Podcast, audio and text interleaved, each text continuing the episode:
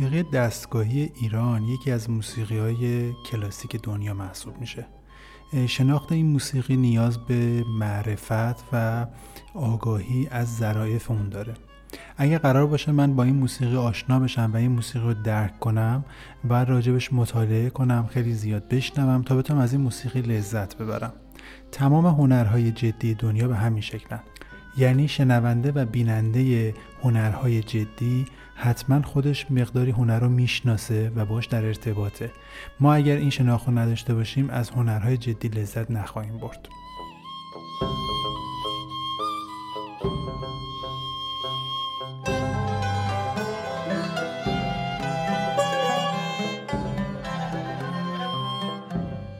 به پادکست فاخته خوش اومدین. توی این پادکست من تلاش می‌کنم راجع به موسیقی ایرانی صحبت بکنم و جزئیات این موسیقی رو برای شما بیان بکنم. در فصل اول پادکست فاخته من به ساختارهای موسیقی دستگاهی ایران پرداختم و جزئیات این موسیقی رو سعی می‌کنم برای شما بیان بکنم.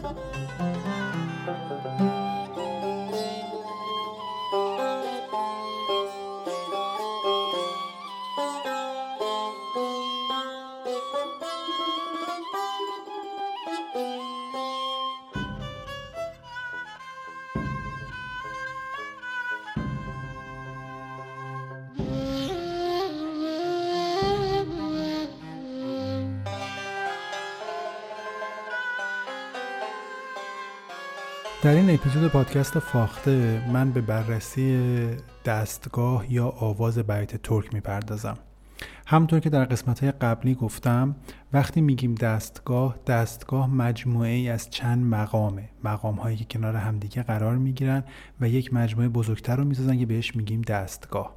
هر دستگاه در واقع با مقام اصلی که بهش مقام مادر یا سردستگاه میگیم شروع میشه وارد مقام های فرعی میشه و بعد در نهایت فرود می‌کنه. در اجرای موسیقی دستگاهی ممکنه اولش پیش درآمد بین مقام ها چهار مزراب تصنیف و در انتها رنگ نیز اجرا بشه. بیات ترک یا بعضی بهش بیات زندم میگن. البته بیات ترک رایجتره. راجب نامش بحث زیاده. فقط این توضیح رو بدم که منظور از بیات ترک ترک های آذربایجان و ترک های آذری زبان ما نیستن. در واقع مربوط به منطقه دیگری از کشور ما میشه. برای همین بهش بیت زندم میگن. اما این اسم ها در واقع بیانگر خصوصیات اجرایی این دستگاه ها نیستن. برای همین نمیشه با اسمش در واقع احساس کرد که این دستگاه چجوری اجرا میشه. برای همین در مورد اسمش خیلی صحبت نمی کنی فقط اسم بیت ترک نشانه برای اون احساسی که ما تو ذهن خودمون حفظ می‌کنیم و از این به بعد با این نام میشناسیمش. رحم خدای داد و گر کردی نکردی. ابقا به عقاب غجر کردی نکردی. از این سپس میدان شاهان جهان را گر از حلب تا کاشغر کردی نکردی.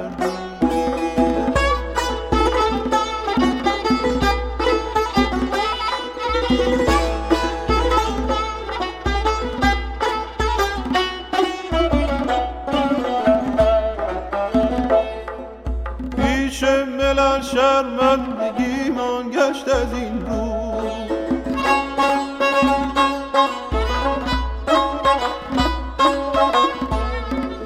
پیش ملل شرمندگی من گشت از این رو. ما را از این شرمنده کردی نکردی.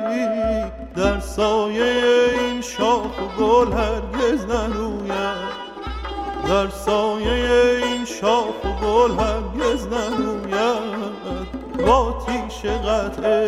شجر کردی نکردی؟ با تیش این شجر کردی نکردی؟ همطور که در قسمت قبلی گفته بودم بعضی از دستگاه ها کوچکتر هستن که بهشون آواز می‌گفتن که ما در اینجا از همون واژه دستگاه استفاده می‌کنیم چون تفاوتی با دستگاه ندارن. تنها فرقشون این استش که تعداد مقام هاشون کمتره و حجم اجرایشون کوچیکتره. بیات ترک هم در واقع یکی از آوازهای دستگاه شوره. یعنی قبلا زیر مجموعه شور بوده از دستگاه شور جدا شده و خودش حالا به صورت مستقل اجرا میشه و بست و گسترش پیدا کرده و مقام های دیگه بهش اضافه شدن و حالا بزرگتر شده. مقام اصلی بیات ترک که با همون نام بیات ترک میشناسیمش همونطور که گفتم اسم مقام های مادر یا سردستگاه همون اسم دستگاه هستن. یعنی مثلا وقتی ما میگیم دستگاه شور مقام اصلی این دستگاه هم اسم شوره یعنی در واقع همون مقام اصلی. پس مقام اصلی هر دستگاه با نام خود اون دستگاه هست. توی بیات ترک هم مقام اصلی ما بیات ترکه که همون مقام اول ما میشه یا سردستگاه ما محسوب میشه. نردبان های بیت ترک بر اساس یک دانگ چهار نوتی ساخته شدن یعنی فواصل نوت ها به این شکل هست. اگر ما محور و سی بمول در نظر بگیریم از نوت فا شروع میشه سول، لاکورون و سی بمول برای اینکه ما احساس مدال رو درک بکنیم در واقع باید فواصل بین نوت ها رو درک بکنیم. فا تا سول یک فاصله یک پرده ای هستش که توی موسیقی ایرانی بهش می‌گفتن تنینی. سول تا لا کرن یک فاصله سه چهارم پرده است که بهش میگیم مجنب و لا کرن تا سی بمول دوباره یک فاصله سه چهارم پرده است که بهش میگیم مجنب. یعنی فا سول لا کرن سی بمول. سی بمول اینجا محور ما هست و نوت شاهد ماست. و فا نقش ایست رو داره. یعنی گهگاه ملودی روی فا ایست می‌کنن. پایه های بیات ترک رو فا و سی بمول می‌سازن. پس این میشه دانگ اول ما. همونطور که در اپیزود قبلی گفتم اکثر مدهای موسیقی ایرانی از دو تا دانگ تشکیل میشن. این دانگ اول بیت ترکه و دانگ دوم سی بمول دو ر می بموله.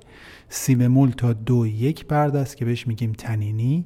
دو تا ر یک پرده است که دوباره بهش میگیم تنینی. و ر تا می بمول نیم پرده است که بهش میگیم بقیه. یعنی دانگ دوم با دانگ اول فرق می‌کنه. خب یک بار این نوتا رو با هم دیگه گوش بکنیم. این نوت فا هست.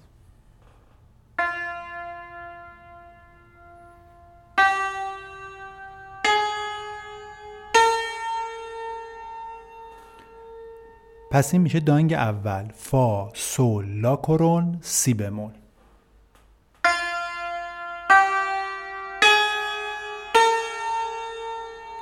من با تاکید روی سی بمول می‌تونم فضای بیت ترک رو القا بکنم.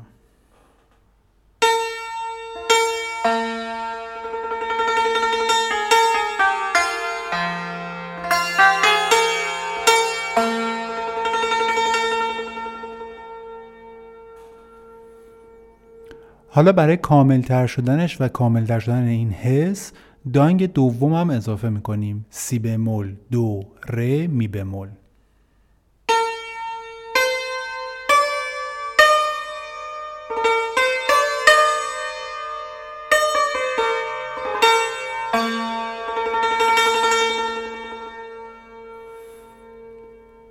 دو تا دانگ رو پشت سر هم دیگه می‌زنم و بعد سی بمول رو توش یه ذره پررنگتر می‌کنم.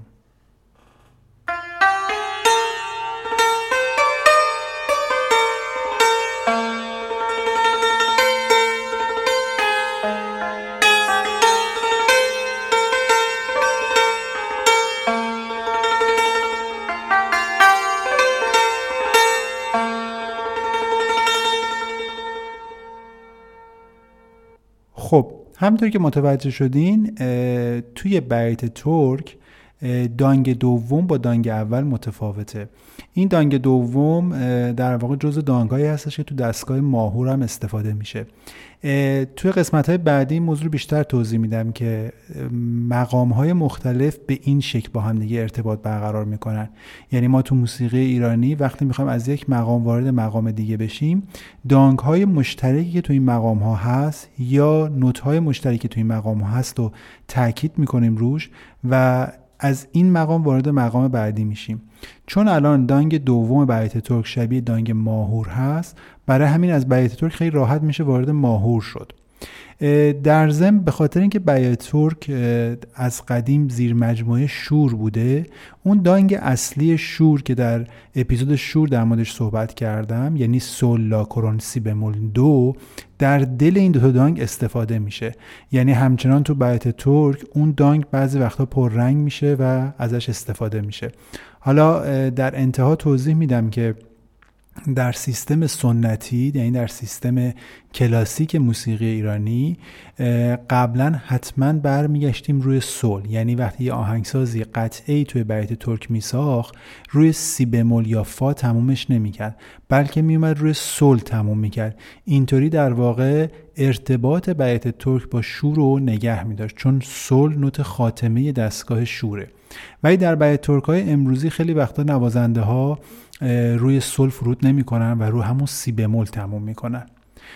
خب من الان برای اینکه این فضای بیت ترک رو بیشتر درک بکنین درآمد بیت ترک رو براتون اجرا می‌کنم و سعی می‌کنم این فضا رو بهتون القا بکنم که اون حس بیت ترک که از مقام بیت ترک به دست میاد به چه شکله.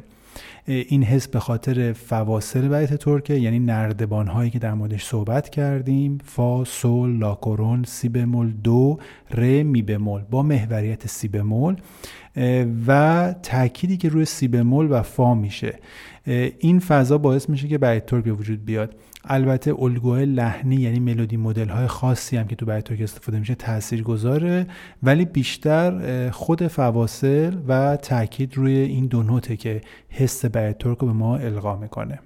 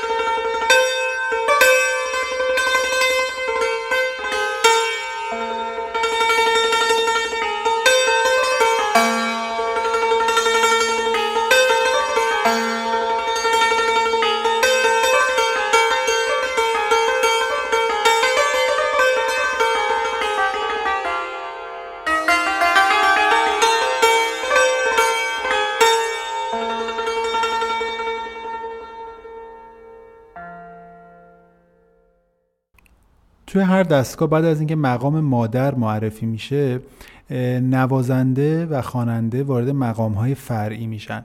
یعنی مقام های دیگه هم اضافه می‌کنن تا فضای دستگاه رو کامل بکنن. این مقام ها توی تاریخ به تدریج وارد هر دستگاه شدن و هنوزم ادامه داره. یعنی ممکنه که توی هر دستگاهی مقام های جدیدی اضافه بشه و نوازنده ها و خواننده های خلاق بتونن مقام های جدیدی رو وارد هر دستگاه بکنن. توی بیت ترک هم چند مقام فرعی و معروف دیگه هم وجود دارن که معمولا بعد از درآمد و تاکید روی درآمد اجرا میشن. یکی از اون مقام ها مقام فعلی هست. فعلی در دستگاه ماهور هم اجرا میشه به خاطر همون دانگ مشترکی که داره. در واقع فعلی از دانگ دوم بیت ترک استفاده می‌کنه یعنی سی بمول دو ر می و یه مقدار بالاتر میره. یعنی نوت های فا سل و لا بمول هم معمولا بهش اضافه میشن با محوریت فا. فعلی در واقع یک محور پنج نوته داره. قدیمی ها بهش در واقع دانگ بزرگ هم می‌گفتن. دانگی که داره پنج نوت میشه یا فاصله پنجم درست. در این نمونه مثال ما میشه نوت سی بمول دو ر می بمول و فا. یعنی دانگ دوم بیت ترک رو در نظر بگیرین که سی بمول تا دو بود تنینی یا یک پرده دو تا ر یک پرده یا تنینی ر تا می بمول نیم پرده یا بقیه. و الان یک نوت دیگه اضافه شده می بمول تا فا. که میشه فاصله یک پرده یا تنینی که محوریتش هم همین نوت فا هست یعنی تاکید روی همین نوت فا هست. این مجموعه فضایی رو درست می‌کنه مقامی رو درست می‌کنه که معروف هست به فعلی. و یکی از مقام هاست که توی بیت ترک اجرا میشه. به این پنج نوت یه بار گوش کنید.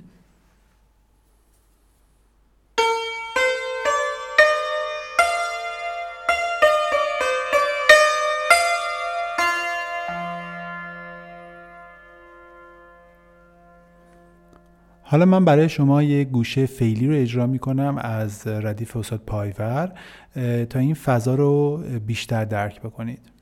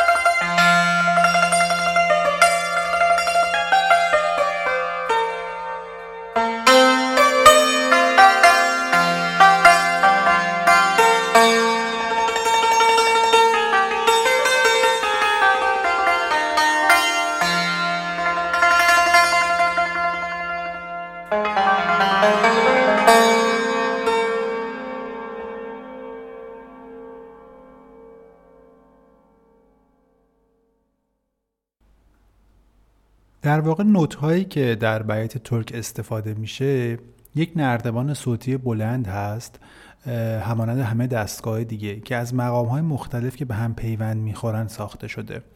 می‌تونیم این نردبان بزرگ رو اینطوری در نظر بگیریم در این فضایی که الان ما داریم. فا سول لا کرون سی بمول دو ر می بمول فا سول لا بمول. یعنی در واقع یک نردبان بلند هست که تمام این نوت رو در خود داره. ولی این نوت ها به صورتی که پشت سر هم و زنجیروار اجرا بشن استفاده نمیشن. بلکه به صورت دانگ دانگ یا به صورت 5 تا نوت 5 تا نوت نوازنده و خواننده از هر فضا وارد فضای بعدی میشه و تاکید روی نوت های مختلف باعث میشه احساسات مختلفی به دست بیاد. و به هر کدوم از اینا ما یک مقام میگیم و یک مد میگیم که با تاکید بر روی اون نوت‌های اصلی و نردبانش اون حس اون مقام به شما القا میشه. یک مقام دیگری که در بیت ترک خیلی معروف هست و اجرا میشه مقام شکسته هست که فضا بسیار عوض میشه تو مقام شکسته. فضای مقام شکسته دقیقا شبیه فعلیه با این تفاوت که سی بمول دو ر عوض میشه. یعنی درجه سومش رو پرده پایین تر میاد و میشه ر کرون یعنی میشه سی بمول دو ر کرون می بمول و فا. یعنی همون پنج نوتی که توی فعلی تاکید می‌شد تو شکستم تاکید میشه با تغییر درجه سوم که رکورون میشه. سی بمول تا دو فاصله تنینی رو می‌سازه یک پرده دو تا رکورون میشه مجنب. رکورون تا می بمول دوباره میشه مجنب. می بمول تا فا هم میشه تنینی یک بار این فضا رو گوش بکنیم.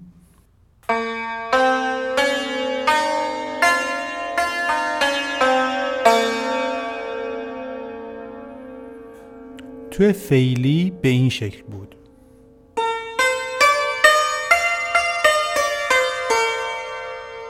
حالا تو شکسته؟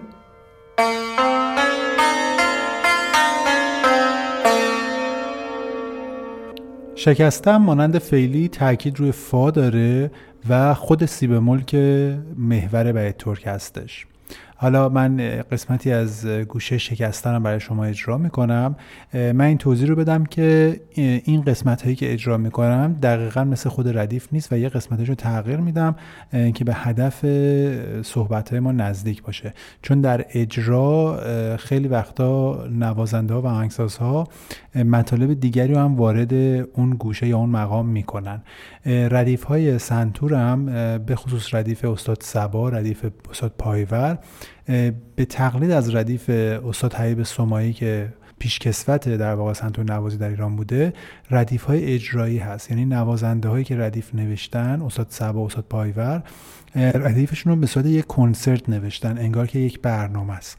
برای همین گوشه ها رو خیلی در واقع مدرسه ای ننوشتن و بعضی وقتا داخل یک گوشه از نوت های یک مقام دیگه هم استفاده کردن.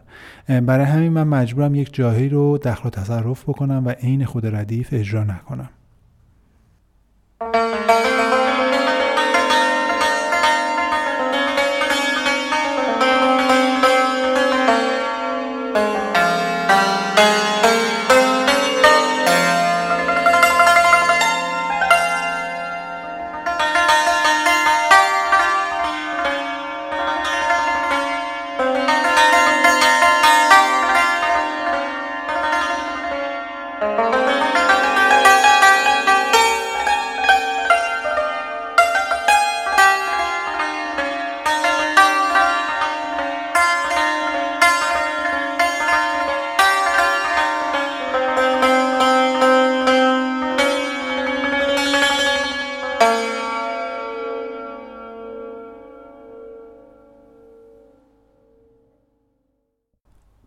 همونطور که گفتم بیات ترک در واقع در انتها طبق سنت قدیم و طبق در واقع سیستم کلاسیک موسیقی ایرانی چون زیر مجموعه دستگاه شور بوده برمیگشته روی سل و روی سل خاتمه پیدا می‌کرده. امروزه بیات ترک در واقع این اتفاق براش نمیافته. یعنی خیلی وقتا نوازنده ها روی همون سی بمول و فا یا آهنگساز روی همون نوت تموم می‌کنن. حالا در قسمت بعدی پادکست فاخته در مورد این موضوع صحبت می‌کنیم که نمونه تصنیف های پخش می‌کنیم که آهنگساز در واقع در انتها برگشته روی نوت سول مثلا تصنیف های عارف جزو همین دسته هستن. عارف قزمینی در تصنیف که تو برای ترک ساخته در انتهاش فرود می‌کنه روی سول و این تصنیف های خیلی وقتا این اتفاق روشون نمیافته. در اجرای خود دستگاه برای ترک هم گوشه هایی که در انتهای این دستگاه اجرا می شده در عین حال که فواصل اصلی ترک و مقام ترک رو معرفی می کرده همون مقام که تا الان بهتون گفتم انتهاش روی سول ایست می کرده و خاتمش می شده نوت سول مثل مثلا گوشه شهابی یا مثل مثلا مصنوی تو ردیف های مختلف اکثرا مصنوی ها و شهابی ها یا گوشه مهدی زرابی اینا گوشه هایی هستن که در انتها میان روی نوت سول وای میسن و خاتمه برای ترک میشه نوت سول برای اینکه این موضوع رو بهتر حس بکنین در انتها من یکی از گوشه های معروف ترک شهابی رو براتون اجرا می‌کنم که خاتمش رو نوت سول هستش و رو فا وای نمیسه.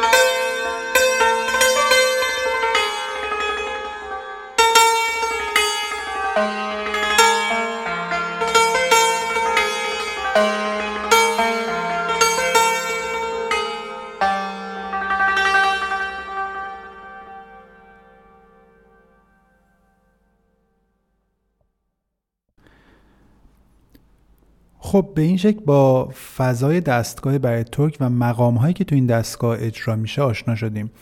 برای درک این موضوع باید بیشتر گوش کنین و یه ذره حوصله به خرج بدین. کاملا می‌دونم که شناخت این موضوع و درک این موضوع کار ساده ای نیست و برای همه ماها همینطوری بوده. اما بعد از یه مدت که گوش می‌کنیم و این ساختارها رو تجزیه تحلیل می‌کنیم برامون عادی میشه. حتی یک شنونده معمولی موسیقی ایرانی هم می‌تونه با شناخت اینها و دقت کردن روی هر کدومشون یک شناخت عمیقی پیدا بکنه و از این موسیقی بیشتر لذت ببره. اتفاقی که توی خیلی از کشورها افتاده یعنی ما شنونده های خیلی حرفه‌ای توی موسیقی کلاسیک غرب داریم که متاسفانه در ایران اینطوری نشده. یعنی شنونده ما این انرژی و این وقت رو نذاشتن برای موسیقی. پس فقط متخصصین نیستن که باید این موضوع رو بشناسن بلکه شنونده های موسیقی ایرانی هم باید تا حد زیادی این موضوع رو بدونن و باش ارتباط بگیرن و حوصله به خرج بدن تا از این هنر لذت ببرن و این میراث رو بتونن حفظ کنن. از اینکه پادکست فاخته رو دنبال می‌کنین گوش می‌کنین خیلی تشکر می‌کنم. پیام های خوب شما به دست من می‌رسه. لطفا ما رو در صفحه تلگراممون در صفحه اینستاگراممون دنبال بکنید. و نظرهای خودتون رو به ما بگین. اگر من بدونم در واقع کدوم قسمت ها برای شما واضح تره کدوم قسمت ها مشکل هستش بهتر می‌تونم قسمت های بعدی رو بسازم. برای همین ما رو از در واقع نظرهای خودتون با خبر کنید و دنبال کننده ما باشین. و از اینکه لطف می‌کنید این پادکست رو به دوستان دیگه معرفی می‌کنین که بشنون خیلی تشکر می‌کنم. فصل اول پادکست فاخته در مورد این ساختارهای دستگاه ها قرار صحبت بکنه. و بعد از اتمام این موضوع در فصل دوم بحث جدیدی رو شروع می‌کنیم که احتمالا اون بحث برمیگرده به نظرات شما و مواردی که شما نیاز داشته باشین برای شناخت بهتر موسیقی به خصوص موسیقی ایرانی. این اپیزود در دی ماه 1400 ضبط شده. از همراهیتون خیلی ممنونم.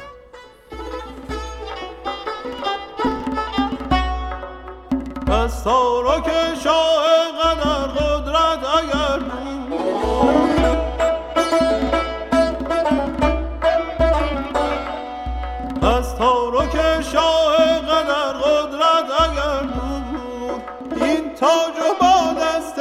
قدر کردی نکردی با مجلس شوراز عارف او جز این کار.